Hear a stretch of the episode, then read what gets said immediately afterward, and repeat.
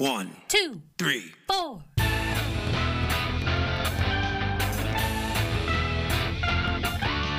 Monster movie. Fun time, go! Monster movie. Fun time go. Monster. Movie. Fun time. Go! Monster movie. Fun time go. with Precious D and Honeybee. Fun time, go! Ladies and gentlemen, boys and girls, friends and neighbors, welcome back to 31 Days of Horror. Day number 16. My guest today is my good friend, Jed Duesler, How's it going? or as I called him last year, Ded Juesler, which is a very spooky name. It is a very spooky name. I kind of like it. Welcome back to the show, Jed. Thanks, Dom. How are you? Uh, I'm doing all right. I'm doing all right. The show's doing all right. I'm getting by. So today we're going to talk a little bit about Evil Dead and Evil Dead Wait 2. Yes. I thought we were talking about the horror movie Cats. I mean, it was certainly horrific. okay, I've just, I mean, it's, I'm glad I've seen these other movies, but I was on a completely different. Okay. We're doing a twofer because it's the same movie. Yeah, yeah. I mean, it's definitely a lot different, you know. But So- I mean, it, it's the same premise, I guess. And it's not really. I've seen weird. It, it's very it's unusual. I've seen Evil Dead 2 described as a remake and or a sequel, but I think the best way to describe it is a second draft. you know when i was watching these i was like so it's it's not i don't know that yeah it's not a sequel and maybe sam raimi was just ahead of his time in creating a whole new multiverse this is just he's in a different timeline is all Yeah. Well, it just seems like they filmed their first draft, which normally you don't do. And then he went back to the script and made some tweaks, but it's still the same basic story. So let's go over the first one. Well, let's let's get some uh, some stats here. okay Evil Dead is from 1981, directed by Sam Raimi, produced by Robert Tapert. They will continue to work together throughout the years, including producing Hercules and Xena. Uh, Sam Raimi, of course, directs a bunch of Spider Man movies and the latest Doctor Strange movie. I'm not sure if Robert Tapert was producer on those movies or not, but of course, Bruce I don't know. Campbell. I'll call him later. Bruce Campbell has uh, cameos in those. Yeah, this is Yes, a. Rena- Renaissance Pictures production, which is the company that does Hercules and Xena. It's 85 minutes. The budget was 375,000. The box office was 2.7 million, although Wikipedia says 2.7 or 29.4. I couldn't figure out what that or 29.4 was because that is a big difference. I don't know if that's all time, including rentals and things. you might check imdb as opposed to wikipedia but yeah. Well, I mean, there's a there's a footnote here, but I, I didn't find information when I clicked the footnote.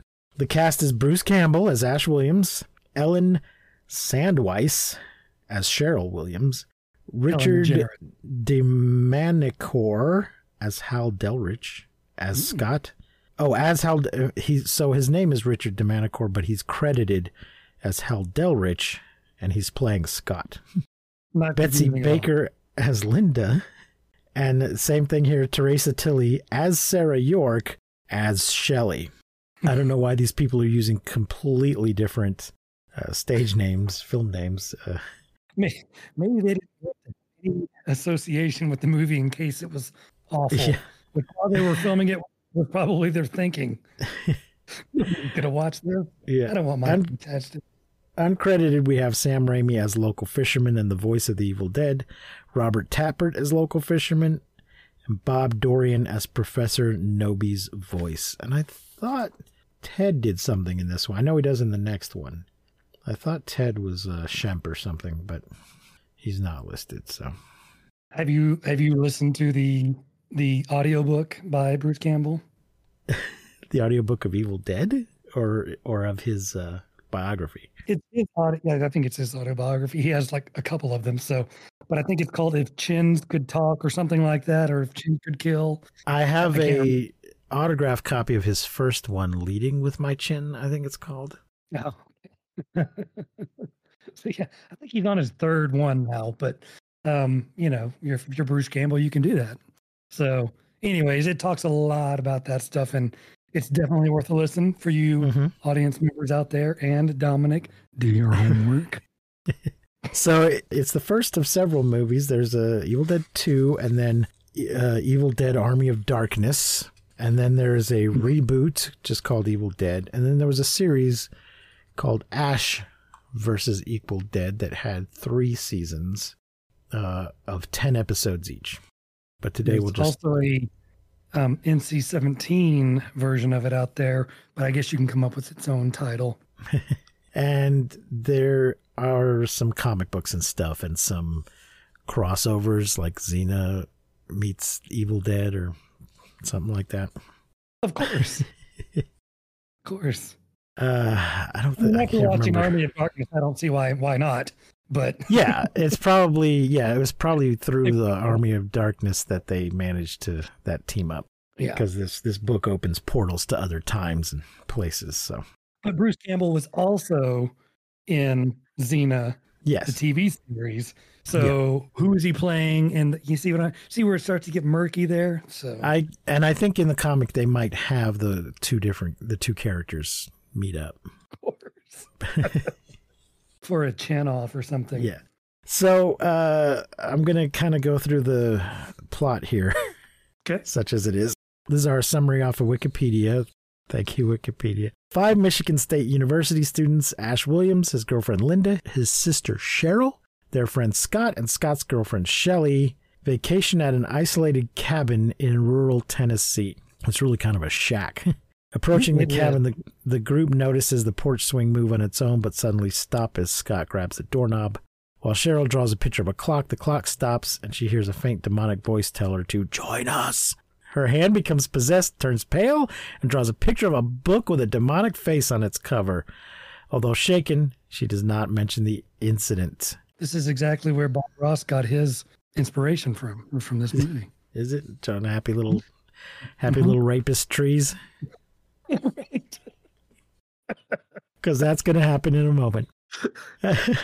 when the cellar door flies open during dinner, Shelley, Linda, and Cheryl remain upstairs as Ash and Scott investigate the cellar. They find the Naturum de Monto, a Sumerian version of the Egyptian Book of the Dead, along with archaeologist Raymond Knowby's tape recorder, and they take the items upstairs. So let me just say here the Naturom Demonto is not a Sumerian version of the Egyptian Book of the Dead. Okay. It does not mean the Book of the Dead. It doesn't actually mean anything. It's not proper Latin.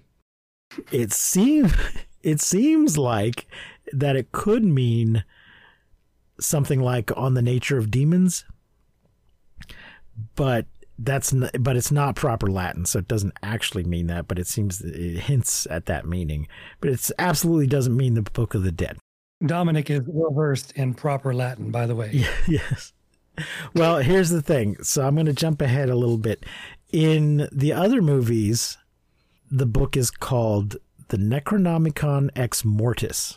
Necronomicon.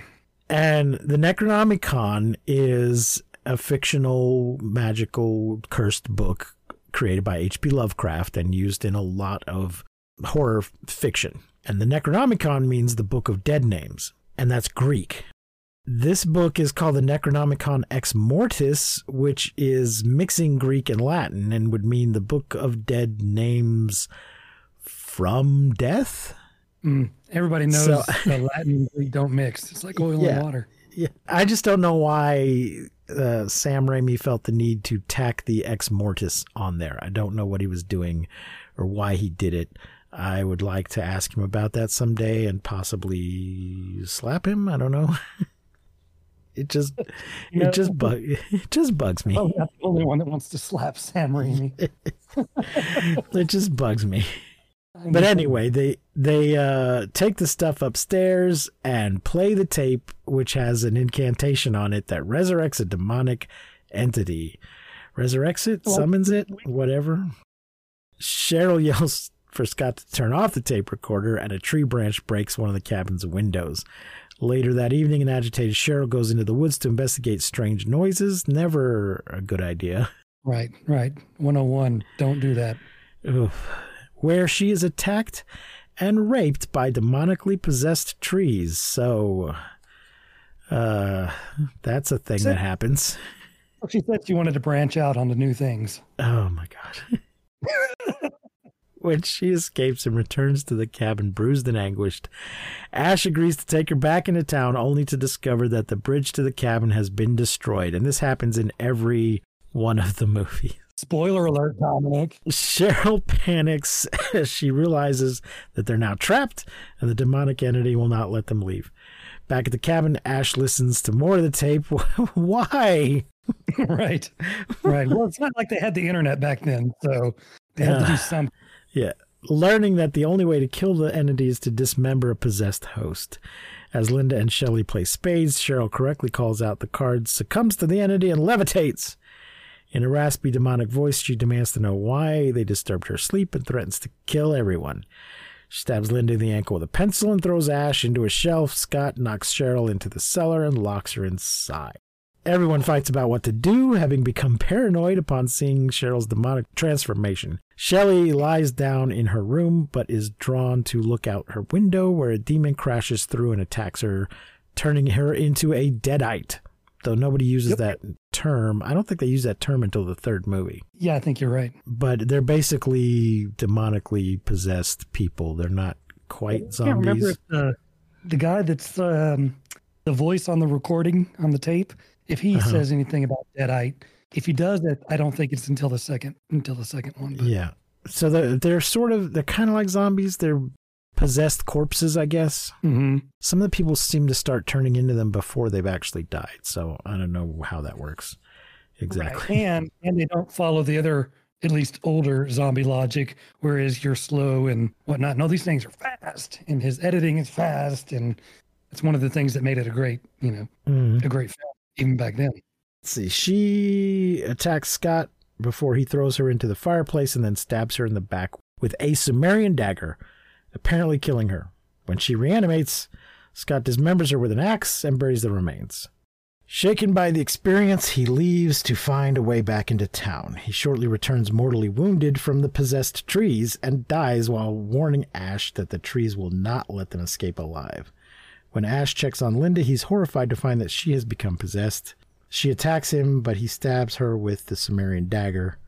Unwilling to dismember her, he buries her instead. She revives and attacks him, forcing him to decapitate her with a shovel and retreat to the cabin. hmm Back inside, Ash discovers that Cheryl has escaped the cellar. Cheryl eludes Ash and attempts to choke him. Ash escapes her grasp and shoots Cheryl in the jaw as Ash is barricading the door. Scott reanimates into a deadite. Scott attacks Ash and inadvertently knocks the Naturum de Monto close to the fireplace. Ash gouges Scott's eyes out and pulls a tree branch from Scott's stomach, causing him to bleed out and fall to the ground. Like you do. Yep. Cheryl breaks through the barricade and knocks Ash to the floor. As Scott and Cheryl continue to attack Ash on the ground, Ash grabs the Naturom Demonto and throws it into the fireplace. While the book burns, the Deadites freeze in place, then begin to rapidly decompose. Large appendages burst from both corpses, covering Ash in blood. Dawn breaks and Ash stumbles outside. As Ash walks away from the cabin, an unseen demon moves rapidly through the forest, rushes through the cabin, and attacks him from behind. And this effect, they sort of uh, used a little homemade uh, Steadicam to do this. Uh huh. Throughout the movie, we get this something is rushing through the forest. And uh, what they did was they took like a two by four and a couple pieces of rope and put the camera on the middle of the two by four. And then I think two of them were on either side with the rope running with the camera between them. So they could, it could be really low to the ground and then they could raise it up and they could tilt it and, and stuff. So it was a very low budget way to get a pretty cool effect Right. Yes. that they then use throughout the, the rest of the movies. They they they created a whole bunch of their little uh, effects themselves, and I mean it was it was pretty uh pretty great actually. Yeah, yeah, I always appreciate that sort of uh, innovation So, Jed, what are your thoughts and feelings about Evil Dead? Um, what am I? What are my thoughts about Evil Dead? Well, um, it looks like something that you would film with your camera these days. Mm-hmm. You know what I mean? It had Yeah. that very much feel. Of course, once again, we're talking about 1981. Um, so it, it had a very almost student film kind of feel to it. And they were all young, and this was their first movie they were making, as far as I remember. I think the only thing they had done was like a shorter version of this that was just basically a proof of concept version. Right. To get to get To get funding. them, or- yeah. Mhm. Yeah. Yeah. There's there's there's lots of things that that are very much a part of what people remember about, you know, Evil Dead that weren't in this one. hmm So I don't know if it's things that you, you want to talk about. You know, he doesn't say his line groovy. No, he. It's not campy. It's some of the other ones. most of the things people remember are really from the second one. The second one is a much goofier and more, version. and more polished. You could tell they Yeah. had more money, Yeah. and they were like, okay, we already know exactly how to film everything that we want to, and we're going to add a couple of these extra little things. Right. But otherwise, I liked it. I like it from a from a um, standpoint of being a filmmaker and being like, hey, this is my passion project I want to work on.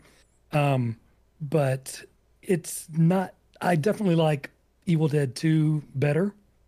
I am more of a comedy horror kind of person than I am Mhm. a gore horror person. Uh-huh. well, that's Wikipedia describes this one as a supernatural horror and the second one as a comedy horror. So Yeah, there you okay, go. Well, that, that makes sense. But I but I do tell you, and and I've said this before, practical effects. I love them. yeah. I always have loved practical effects. There's just something more visceral and real about it. And even even though some of them are kind of cheesy in the sense that oh well that's definitely a mask or you know something like that. Um, a lot of times the stuff is so quick or there's or it's moving so fast, you don't have enough time to focus on oh my god it's a it's fake. It's like oh my god that, that thing is hurling at that person Mhm. things like that and the, the camera angles and the point of view he uses point of view shots all the time point of view uh, and he switches back and forth like you might be getting a point of view of the thing attacking you like your ash or and then right after that you might have the point of view of the thing that's attacking ash you know he Yeah. just switches back and forth on all of that stuff which i think is just i mean it's you can tell that that wasn't something that he knew not to do necessarily, but it works. so it's it's very enjoyable in that sense. hmm Yeah. Yeah, I, I like it. I appreciate the, you know, low budget can do attitude. Mm-hmm. Right. Right. And, uh, you know, somebody liked it enough to uh, finance a, as we say, a second draft of it. right. The uh the alternate timeline. When you need mealtime inspiration, it's worth shopping Kroger, where you'll find over 30,000 mouthwatering choices that excite your inner foodie. And no matter what tasty choice you make, you'll enjoy our everyday low prices, plus extra ways to save, like digital coupons worth over $600 each week. You can also save up to $1 off per gallon at the pump with fuel points. More savings and more inspiring flavors make shopping Kroger worth it every time. Kroger, fresh for everyone. Fuel restrictions apply. And we're back. Let's move on to Evil Dead 2. Also known as Evil Dead 2 Dead by Dawn is 1987. Again, directed by Sam Raimi, written by Sam and Scott Spiegel, produced by Robert Tapert. It stars Bruce Campbell as Ash, Sarah Berry as Annie Nobley, Dan Hicks as Jake, Kassie Wesley as Bobby Joe, Denise Bixler as Linda. So he's got the same girlfriend, and- it's the same. Uh, am I, I reading that right? Actors or not. Uh, no. Uh, yes, no. Hold on. Let me. Where'd I just put my paper? Betsy Baker was Linda, and now Denise Bixler. Okay, I was getting Bixler and Baker mixed up. Denise Bixler is Linda, and Snowy Winters is dancing demon Linda. Richard Domeier as Professor Ed Getley, John Peakes as Professor Nobley, Lou Hancock as Henrietta Nobley, Ted Raimi as possessed Henrietta, and William Preston Robertson as the voice of the evil dead. So I've heard this described as he returns to the cabin, but he gives no indication of any it's a new it's a reboot. It's a it's a second draft. He gives no indication of having been there before of remembering anything that happened. He has a girlfriend with the same name who i assume is meant to be the same girlfriend even though it's a different actress. It's a different actress in the next movie. Huh? she's just in like a flashback but and i don't know why they didn't just use a flashback from this movie Maybe a different studio. But it's know. a different it's a different act- well they do use some footage from this movie but it's a different actress and she has shorter hair and there there's a scene in the first movie where he's giving his girlfriend a necklace that has like a, a little magnifying glass hanging from it right. and in this movie she has it already but he says something that indicates he's just given it to her we just don't see it he's like oh so how do you like it like he gave it to her off camera before they got in the car or something Right. and I think we even see a similar but not identical necklace in the reboot. So let me quickly go through this summary and we'll is one in see. Yeah. well. Yeah, we'll quickly go through the summary and see what some of the differences are. Ash Williams and his girlfriend Linda take a romantic vacation to a seemingly abandoned cabin in the woods. So we it's oh, I didn't say the the budget is 3.5 million now, which is more than the last movie made. And the box office is 5.9. Not a huge haul, but worth the effort, I guess. And the music, music in both of them is by Joe LaDuca, who also did the music in Hercules and Xena. So once uh, Sam Raimi and Robert Tapper, you know, decide they like someone, they they just keep using them. They seem to have a group of friends that they just keep working with, Yes, they do. They they've got their group. which I, I appreciate that as as well. Of course. we know what Uh, that's like. yeah. yes. So uh, they go to the cabin. Ash finds a tape, plays it. It's uh, Raymond Nobley, the same guy.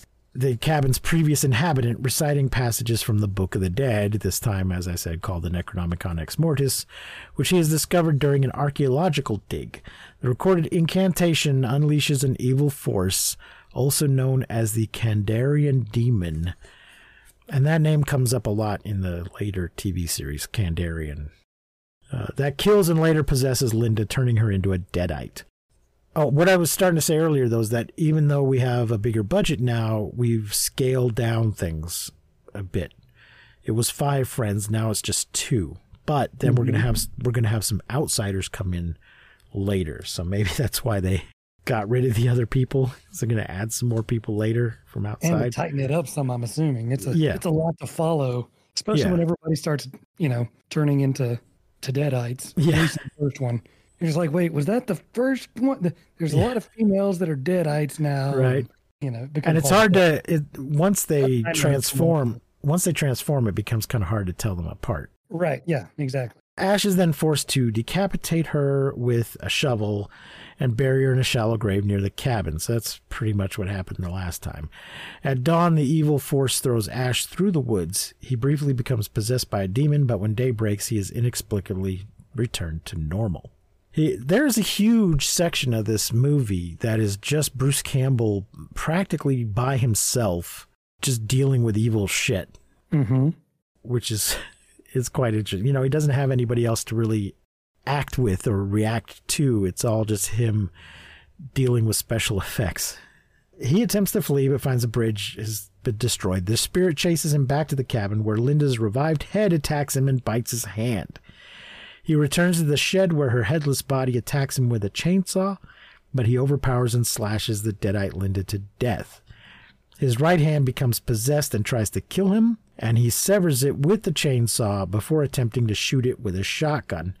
But his hand mocks him and ultimately escapes. So there seems to be an infectious quality to this demonic possession. Yeah, and and wh- while we're while we're talking about the hand here, uh, part of my favorite part. This is this is where you start to realize that it's more of a um Comedy. more of a comedy. Yeah, it's more Night of the Living Dead meets Looney Tunes, you know, Uh, yeah. because he's going after shooting after his hand that's now crawled away like the thing or like thing. And whenever he's trying to shoot at it or whenever he's it hit it it starts, you know, having a, a mind of its own, like he's trying to when he's reloading the gun or doing something along those lines, it gives that like I'm waiting kind of tapping and he flips him off at one point in time, like the the severed hand flips him off. Yeah. I mean, it's just I love it. It's it just becomes just like okay, that's the that's the comedy. That's the Looney Tunes I'm looking for. So meanwhile, Nobly's daughter, Annie, and her research partner, Ed Getley, return from the dig with the missing pages from the Necronomicon, only to find the destroyed bridge. They enlist repairman Jake and his girlfriend Bobby Joe to show them another route to the cabin, where they find an embattled Ash covered in blood. Thinking that he murdered her parents, Annie and the others lock him in the cellar.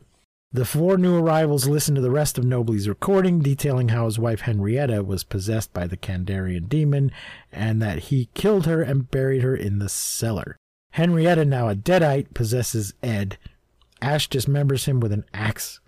Bobby Joe tries to escape, but demonically possessed trees attack and drag her to her death. But she does not get raped this time. Right. That's I mean, noticed nobody. that. So uh, I guess uh, I don't know if the producers objected. Well, it's it's Robert Tapper. I don't know. I don't, I don't know. I'm not complaining. right. No, I mean it's it's quite disturbing. Although if you missed it, and I know we're not talking about it yet, they bring it back for the reboot. They do. They do. uh, Annie uh, translates two of the Necronomicon's pages before Jake turns on them and throws the pages into the cellar, forcing them at gunpoint to find Bobby Joe. Ash becomes possessed once again and attacks Jake. Annie retreats to the cabin and accidentally stabs Jake, mistaking him for the possessed Ash, before Henrietta kills him. Deadite Ash tries to kill Annie but returns to his normal self upon seeing Linda's necklace. With Annie's help, Ash modifies the chainsaw, attaches it to the stump of his right arm, and oh, cuts the shotgun's barrel. So this we didn't get this in the first movie, mm-hmm. but this is the thing that becomes iconic for Ash. This is what everybody thinks of when they think of Ash that he's got a chainsaw attached to his arm. Basically, when he becomes the Ash character, once that we that he will be from here on out. Yeah. Let's see. And and he cuts the shotgun's barrel. Did I say that? Mm-hmm. After finding the missing pages of the Ne- of the Necronomicon in the cellar, Ash kills Henrietta. The trees outside begin to destroy the cabin. Annie reveals that she has only read the first half of the incantation and attempts to finish the second half. As she reads it, Ash's severed hand uses a Kandarian dagger to stab her in the back. Boo, backstabbing hand. She manages to complete the incantation before succumbing to her wound. The incantation opens up a whirling temporal vortex which not only draws in the demon but also Ash and his Oldsmobile Delta 88. And this car appears in, In every movie that all the movies. Sam Raimi makes, Is it in every single movie? It's it's his uh, See You Next Wednesday. basically. It's definitely in all of these movies. Uh, I didn't check to see if it's in Doctor Strange. You know, I didn't see if it was in Doctor Strange either, but I know that that was one of his calling cards that he put it in every movie. It didn't matter. I what it believe it's I believe it's in the series hmm and it's in the reboot. Nobody drives it. I think she's just sitting on it at one point. It's it's just sitting there rusted out near the cabin. You know, Uh, I, I, guess I didn't get that little uh, Easter egg there. Yeah, because I was kind of looking for it and I was like, oh, I think that's the car right there. Ash and his Oldsmobile land in the Middle Ages. A group of knights confront him and initially mistake him for a Deadite, but are quickly distracted when a real harpy like Deadite appears. Ash blasts it with his shotgun and they hail him as a hero who has come to save them, causing him to break down and scream in anguish. And that is a hell of a cliffhanger. right. I don't know how he the studio or whoever approved that nonsense. Maybe they weren't as involved in this throwaway horror movie that, you know, it's not like they're like, oh, well, it's not Spielberg. I really don't care. So we're not going to get to it in this episode, but Army of Darkness picks up right there. And I, I think I think it's great. that- Like I said, I like Evil Dead 2 better. Um, once again, you still have all the practical effects. It throws in a couple of what would be considered special effects that are still, I guess, would still be practical effects because I guess there really weren't computer stuff. But like you see a, a a ghost image of some of the guy talking at one point in time, something like that. The which which wasn't in the first one. They didn't use anything like that in the first one. I learned that I'm a Michigan State shirt fan. okay, why is that? Well, if you look in the opening sequence, that's what his girlfriend is wearing. Okay. Or does she look particularly good in it? Or you, I don't. she did. I mean, let's just say that I'm sure many many of those shirts were were sold that year.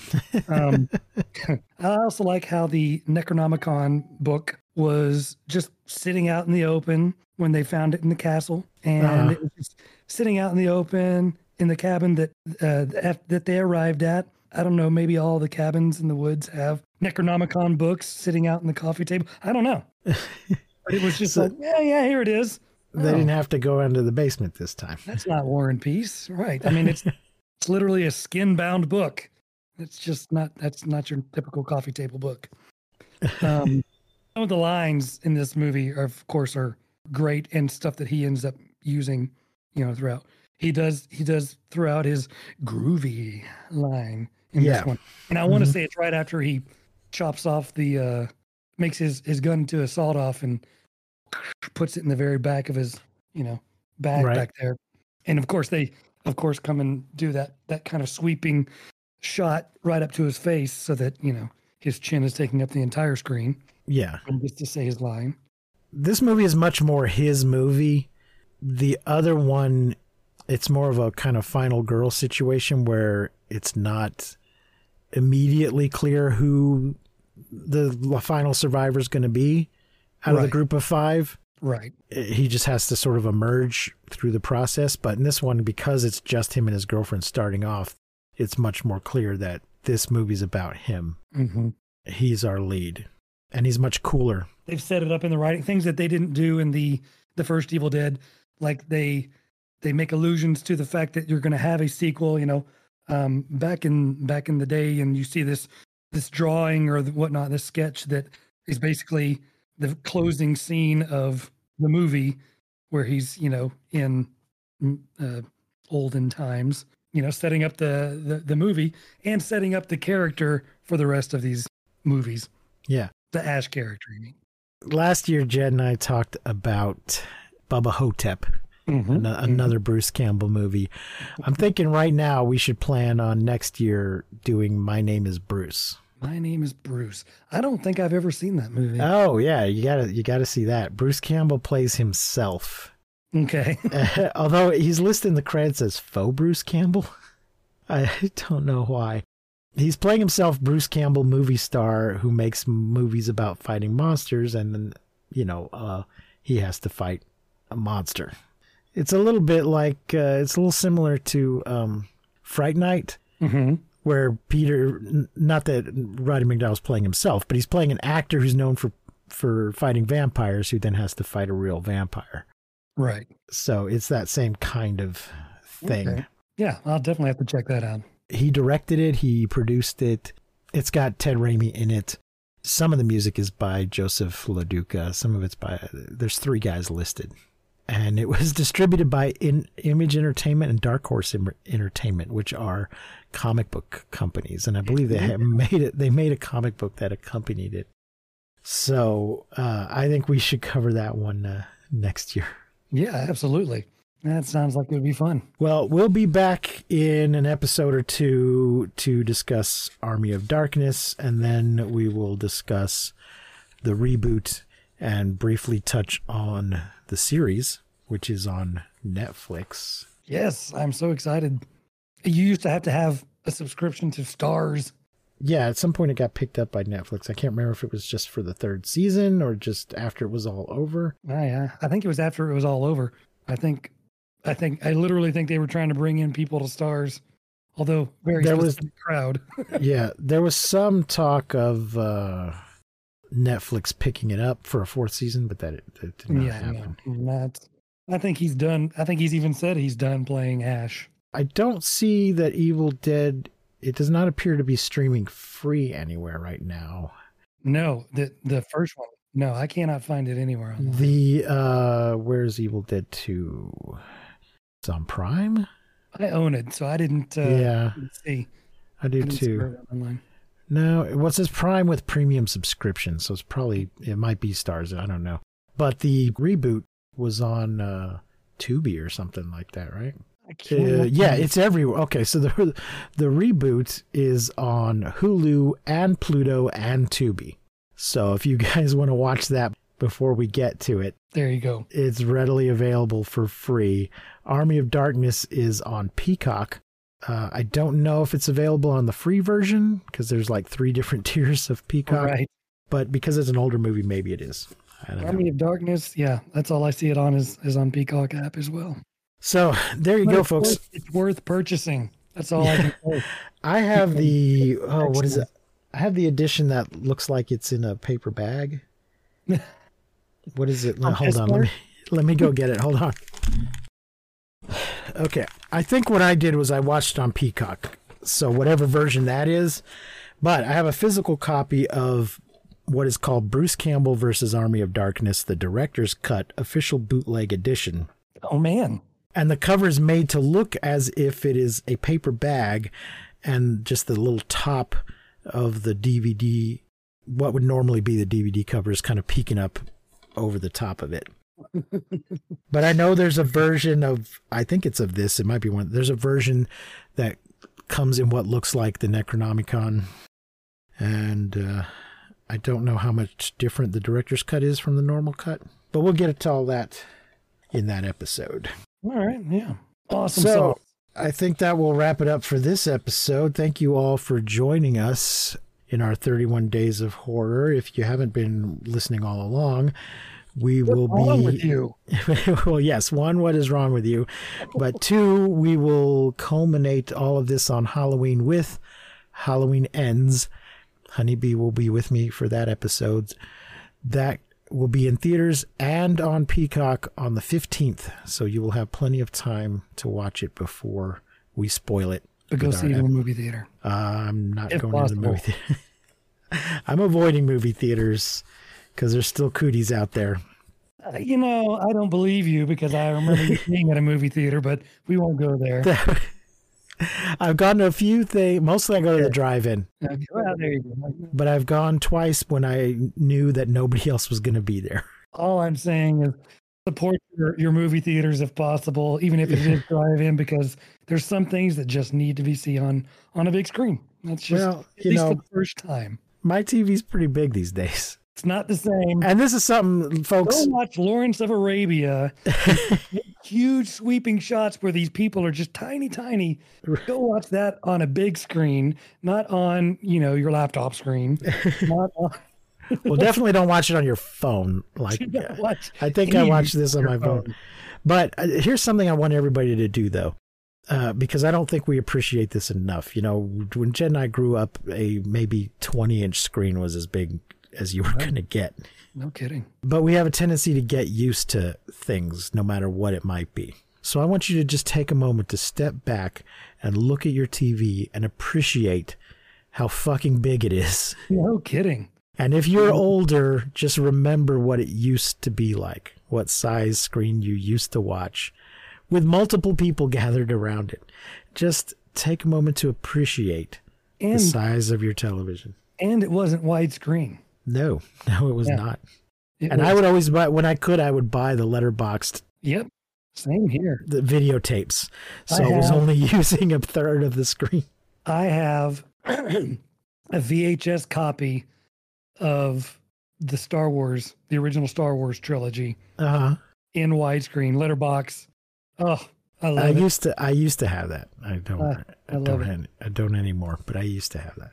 Yeah. All right, folks, that is going to wrap it up for us for this episode. Jed, thanks for joining me. Absolutely. Uh, folks, remember to follow us on all the socials. Go to mmftg.bio.link to find all of our links. And remember to keep calm and seek shelter in basements. And whatever you do, do not misuse science.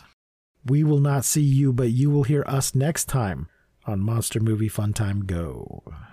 You've been listening to Monster Movie Fun Time Go. If you enjoyed the show, please rate and review us on your podcasting platform of choice. Our theme song is by the Texicano Folk Rock Punk featuring Lita Lopez. You can support the show, find links to our social media, and even leave us a voice message at anchor.fm slash mmftg.